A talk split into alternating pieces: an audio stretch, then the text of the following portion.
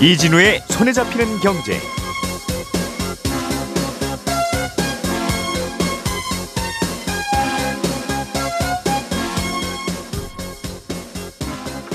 안녕하십니까 이진우입니다. 어, 요즘 레지던스라고 불리는 생활형 숙박시설이 최근에 인기입니다. 청약시장에서 높은 경쟁률을 기록하기도 하고 일부 지역에서는 웬만한 아파트보다 비싸게 분양되기도 하는데요. 대체 이 생활형 숙박시설이라는 건 뭐고 왜 이렇게 인기를 끄는 건지 혹시 에, 제도에 허점은 없는지 장단점 등등 잠시 후에 자세하게 좀 짚어보겠습니다. 시중은행들이 자신들도 카카오뱅크나 K뱅크 같은 인터넷 전문은행을 하게 해달라고 금융당국에 허가를 요청하고 있습니다. 어, 이미 은행들이라서 거기에 은행 모바일 앱을 더 잘 운영하면 그게 인터넷 은행 같은데 굳이 별도로 인터넷 은행을 하게 해달라는 배경은 뭔지 이 내용도 살펴보겠고요.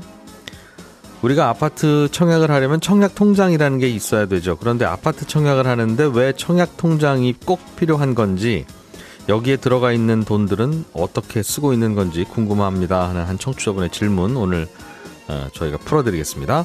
9월 3일 금요일 손에 잡히는 경제 광고 잠깐 듣고 바로 시작하겠습니다. 오늘의 뉴스를 프로파일링 합니다.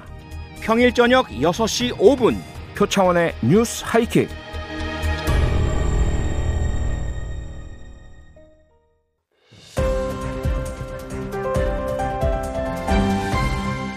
이진우의 손에 잡히는 경제. 예, 박사훈 작가, 김현우 소장님 그리고 금요일에만 만나는 어, 듣기 어려운 목소리 안승찬 경제전문 기자 세 분과 함께합니다. 어서 오십시오. 예, 안녕하세요.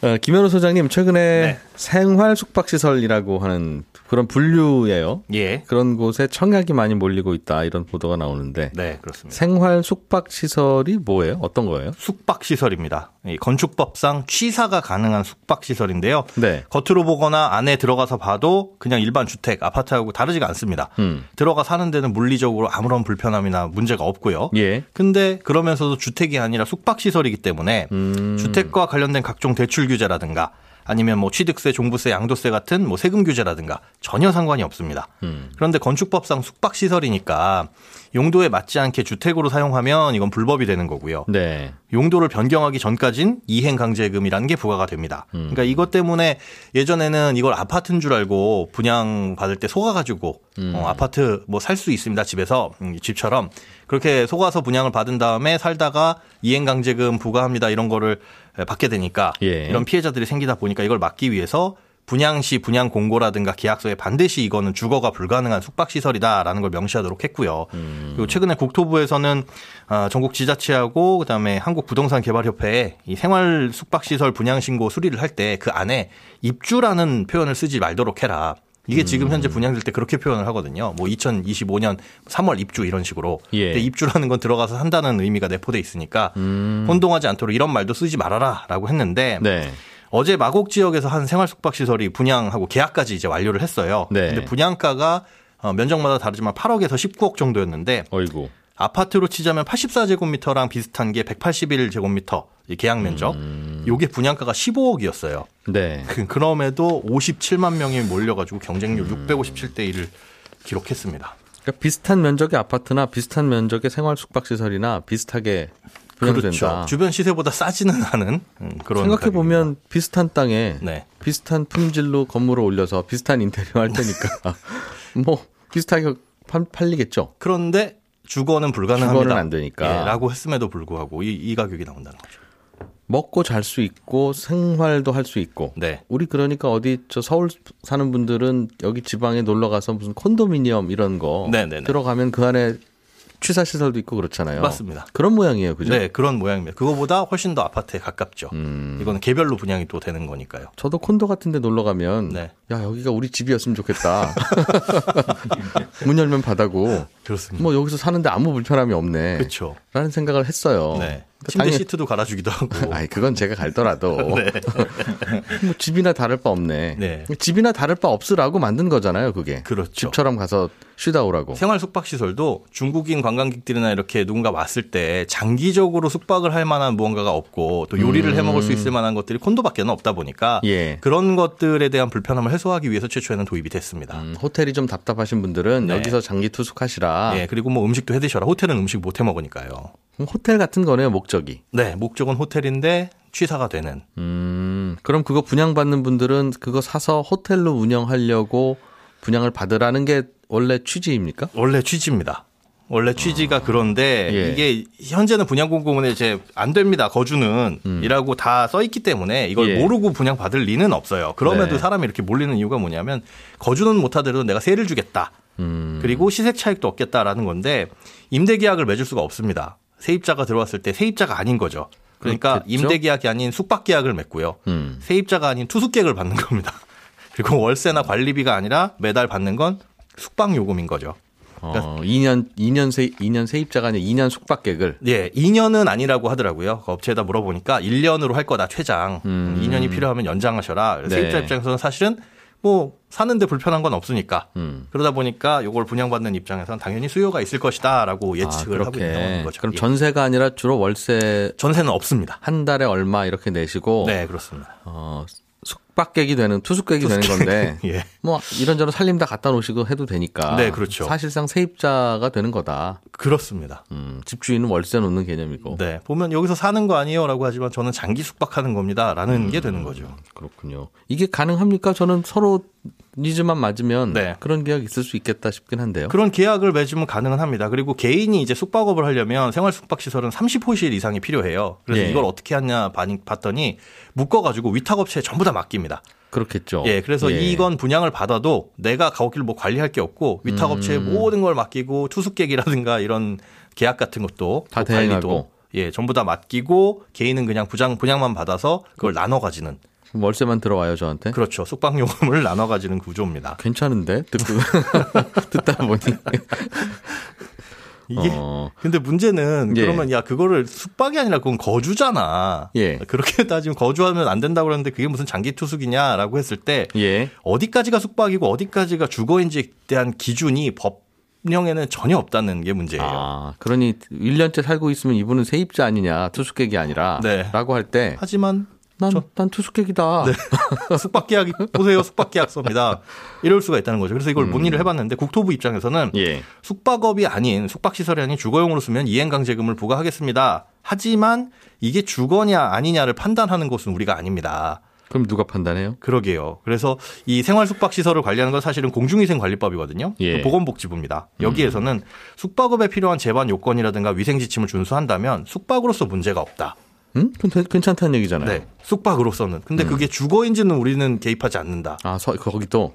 그렇죠. 아, 사실은 공중위생관리법에서 이게 주거냐 숙박이냐를 관리하는 건 아니니까요. 근데 우리가 주거 하면은 이제 전입신고를 하잖아요. 예. 그래서 주거와 관련된 전입신고는 이제 행안부입니다. 행정안전부에서는 주민등록의 목적과 취지로 봤을 때 그게 전입신고 대상 건축물이 불법이냐 아니냐 뭐, 음. 뭐 비닐하우스냐는 상관하지 않는다. 그러니 무허가 건물에도 전입신고를 할 수 있고. 가능합니다. 주소지만 나오면 가능한 게 전입신고거든요. 전입신고도 된다는 네. 뜻입니까? 그래서 전입신고는 어느 건물이나 되기 때문에 그게 그 주택이냐 숙박시설이냐를 우리가 전입신고 여부로 가르지는 않는다. 아, 그럼 전입신고가 되어 있으니까 당신들은 어, 투숙객이 아니라 세입자입니다. 그리고 거긴 주택입니다. 할 수는 없다는 할 수는 거죠. 없다. 네. 그리고 그럼 아무 문제 없네요. 아무 문제가 없습니다. 그러다 보니까 지난 29일에 7월 29일에는 국회에서 생활 숙박시설은 아예 분양 건축물에서 제외를 하자.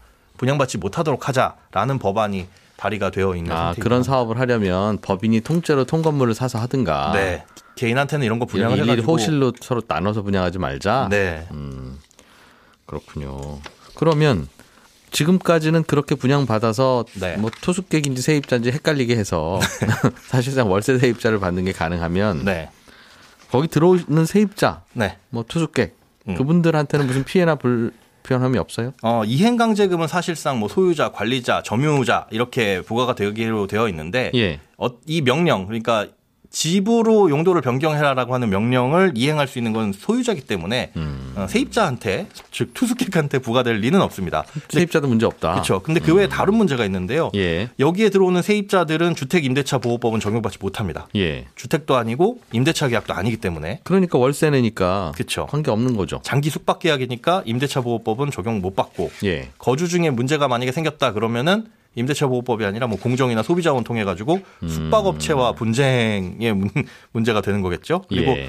위탁업체 확인해 봤더니 주변 시세보다 보증금이 절반 수준으로 낮을 거래요. 이거는 크게 뭐 전세나 이런 걸 받을 수 없으니까. 예. 아, 대신에 이제 월세가 30% 이상 높게 책정될 거다. 음. 그러니까 임대차 보호법이란 안전 장치는 없는데 보증금은 작지만 대신에 월세는 좀 비싼 음. 여기에 수요가 발생할지는 이게 이제 이 분양을 받은 사람들의 리스크일 수도 있고 음. 세입자들은 이런 것들 좀 꼼꼼히 따져보고 어, 판단을 하셔야 되겠죠. 보증금이 낮으면서 월세가 높은 이런 것들은 요즘 전세 대출 안 되고 뭐 그러면 당장 따로 살기는 해야 되는 분들은 이런 것밖에 없겠네요. 네, 그런데 보증금 대출 이런 것들도 당연히 불가능하고요. 당연히 안 되고 네. 특별하게 세입자도 문제 생길 것 같지는 않은데요. 네, 예를 들면 어 세입자 보호라고 하는 게 결국은 보증금 못 돌려주면 문제 생기는 건데 보증금도 얼마 안 되고 예, 맞습니다. 불안하다 싶으면 막판에 월세 한 두세 달 안 내면 보증금은 저절로 차감될 테니까 네. 그렇다고 월세 안 낸다고 당장 나가세요 할 수 있는 방법도 없을 거고 전입 신고를 해놓으면 대항력도 생기고요. 오늘 좋다는 얘기 하신 거예요 오늘? 아니 아닙니다. 이게 구멍이 너무 많아서 도대체 그래서 요지경입니다. 생활 숙박시설은 정말 이게 아, 이런 허점이 있다. 음, 맞습니다. 그냥 여기도 살 수 있게 해주죠 왜? 그냥 그러면 양성화 시켜서 그렇다고 한다면 주택과 예. 관련된 규제를 다 벗어나기 때문에 아 그것 예. 때문에 그럼 이런 거 갖고 있어도 이주택자로 보고 그렇게 쳐야 되거나 그럼 또 소급 적용을 하면 기존에 또 사셨던 분들은 불만이 많이 생기겠죠. 알겠습니다. 어느 날 법 바꿔서 이걸로 한다. 이 주택으로 본다. 네. 그렇게 아 모르겠습니다. 그럼 실제로 숙박시설로 쓰는 분들은 또 불만이겠죠. 그렇습니다. 박세훈 작가가 준비해 오신 소식. 네. 음, 어제 이 시간에 제가 아파트 분양 열기, 네. 뭐 경쟁률 이런 뉴스 전해주시길래 네. 아니 신혼 3년 차에 어떻게 아이가 셋이 있어야 당첨이 됩니까? 네. 부터 시작해서 아니 청약 통장이라는 걸 굳이 왜 만들어야 자격이 있다고 하십니까? 이런 네. 질문을 좀 드려서 듣다 보니까 청취자분들도 그러네 왜 우리나라만 유독 청약 통장이 있어야 아파트를 살 수 있게 만들었지? 네. 궁금하네. 이제 이런 질문을 보내오신 분이 계신 모양이에요. 그렇습니다. 네. 우리가 은행에서 만든 청약 통장에 돈 넣으면요. 그 돈은 은행을 걸쳐서 최종적으로 정부에게 갑니다. 그 은행은 심부름 해 주는 건데 예. 몇년 전까지는 국민주택기금이라고 불리던 주머니가 지금은 주택도시기금이라는 이름을 바뀌었는데 네. 이름이 어떻게 바뀌었든 어쨌든 정부 주머니로 들어가는 겁니다. 그럼 이 주머니에 들어온 돈으로 정부는 뭘 하냐? 주택 관련한 다양한 사업들에 돈 빌려주는 겁니다. 예를 들면 LH가 짓는 공공임대 아파트들 있죠. 음. 예. 그거 지을 때 여기 쌓인 돈으로 하는 겁니다. 우리가 청약 통장에 매달 10만 원씩 넣든 뭐 한꺼번에 500만 원을 넣든 한 네. 그 돈이 네. 다한 주머니에 들어가서 임대주택 짓는 뭐 그런 기, 재원으로 쓰이거나 그렇습니다. 빌려주는 거긴 한데 LH도 정부에서 하는 거니까 사실상 주는 거랑 비슷한 거긴 하죠. 아, 건설회사한테 빌려줬다가 네. 또 다시 짓고 나면 받고 그렇죠. 이렇게 예. 그리고 태어나서 처음으로 집 살 때 정부에서 생애 최초 주택 구입 자금 이런 거 대출해 주잖아요. 예. 디딤돌 대출이라고 특정 소득 이하 신혼부부들 집 살 때 돈 빌려주기도 하고 음. 정부에서 해주는 전세 자금 대출, 월세 대출 있습니다. 예. 은행보다 이자 조금 더 싼 거. 이런 돈들도 다 이 주머니에서 나오는 겁니다. 그러니까 우리가 집을 사거나 음. 전세나 월세로 들어가려고 돈을 빌리는데 그 대출을 정부에서 해주는 거다. 네. 그러면 그 돈은 대부분 우리가 청약 통장에 넣은 그 돈에서 나온다고 봐도 그 돈에서. 무방합니다. 조금 착한 돈놀이를 하고 계시는 거네요. 어. 하기야 뭐 그거 그냥 은행에서 해주세요라고 하면 잘 안 해줄 수도 있으니까. 그러니까요. 정부에서 해주는 그렇다고 거죠, 뭐 대신. 정부가 빌려줄 돈은 없는데 하필 청약 통장에 들어온 돈은 그래서 그렇게 모인다. 네. 그 청약 통장에 들어간 돈을 활용하는 방법이야 큰 불만은 없을 것 같은데. 네. 근데 왜 꼭 청약 통장에 돈을 오래 부은 사람한테 우선 청약권을 주는? 우리나라에서 집이 필요한 사람이라고 하는 건 다양한 조건이 있을 수 있잖아요. 그렇죠. 그런데 그 조건을 다 무- 뒤로 무르고 청약 통장을 열심히 거기에 돈을 넣었다는 거는 그, 그게 집이 간절히 필요한 거랑 무슨 관계가 있을까? 아, 예. 요거는 어제 국토부 쪽에 확인했는데 이게 네. 꽤 오래전에 만들어진 거라 국토부에서 정확한 해석을 못 내리고 있어서 예. 전문가들한테 물어보고 문헌 찾아본 결과를 말씀을 드리면 오. 이 주머니에서요 건설회사 그러니까 LH 말고 일반 건설회사들이 아파트 지을 때 필요한 돈을 빌려주기도 하거든요. 네. 그렇다고 뭐 모든 아파트에 다 빌려주는 건 아니고 85제곱미터 이하 규모 국민주택 규모라고 불리는 요 예. 규모 이하로 집 지을 때 그때 돈 빌려줍니다. 건설회사들이 집 지으려면 그 집 분양받은 사람들이 내는 분양대금으로 짓는 게 당연하겠지만 음. 계약금이나 중도금 들어오기 전에 돈 나갈 일들 꽤 있잖아요. 예. 그럴 때 빌려주는 겁니다. 이 음. 정부에서 건설사들한테 돈 빌려준 게 역사적인 배경이 있어요. 예. 우리나라의 주택 청약 제도라는 게 처음 생긴 게 1977년이거든요. 예. 그리고 주택 기금이라고 생긴 건 81년입니다. 당시 음. 한창 수도권이 팽창하고 서울이 커지고 있으니까 아파트들 아, 집이 많이 부족했어요. 집을 지어야 되는데. 근데 당시 나라에 돈은 없고 음. 건설회사도 돈이 없고 그 나라 돈도 없을 때 네. 그럼 국민들 호주머니에 있는 돈을 일단 좀 모아야 되겠다. 그렇습니다. 그래서 생각하는 게 바로 이 청약 통장처럼 국민들이 돈을 여기에다 좀 내시면 음. 네. 음. 그 돈으로 건설회사한테 빌려주고 건설회사가 아파트 짓게 한 거죠. 청약 통장에 돈 넣으시면 저희가 이자도 드리고 청약권도 드리겠습니다. 아. 이렇게 했던 컨셉입니다.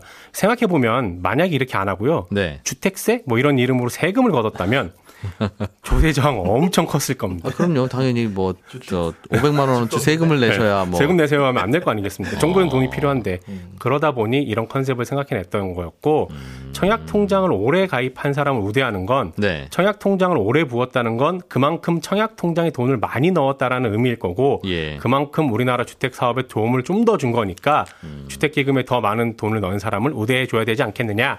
라는 취지였던 걸로 보입니다. 음, 그 취지는 나중에 만들어 붙인 것 같긴 하고요. 네.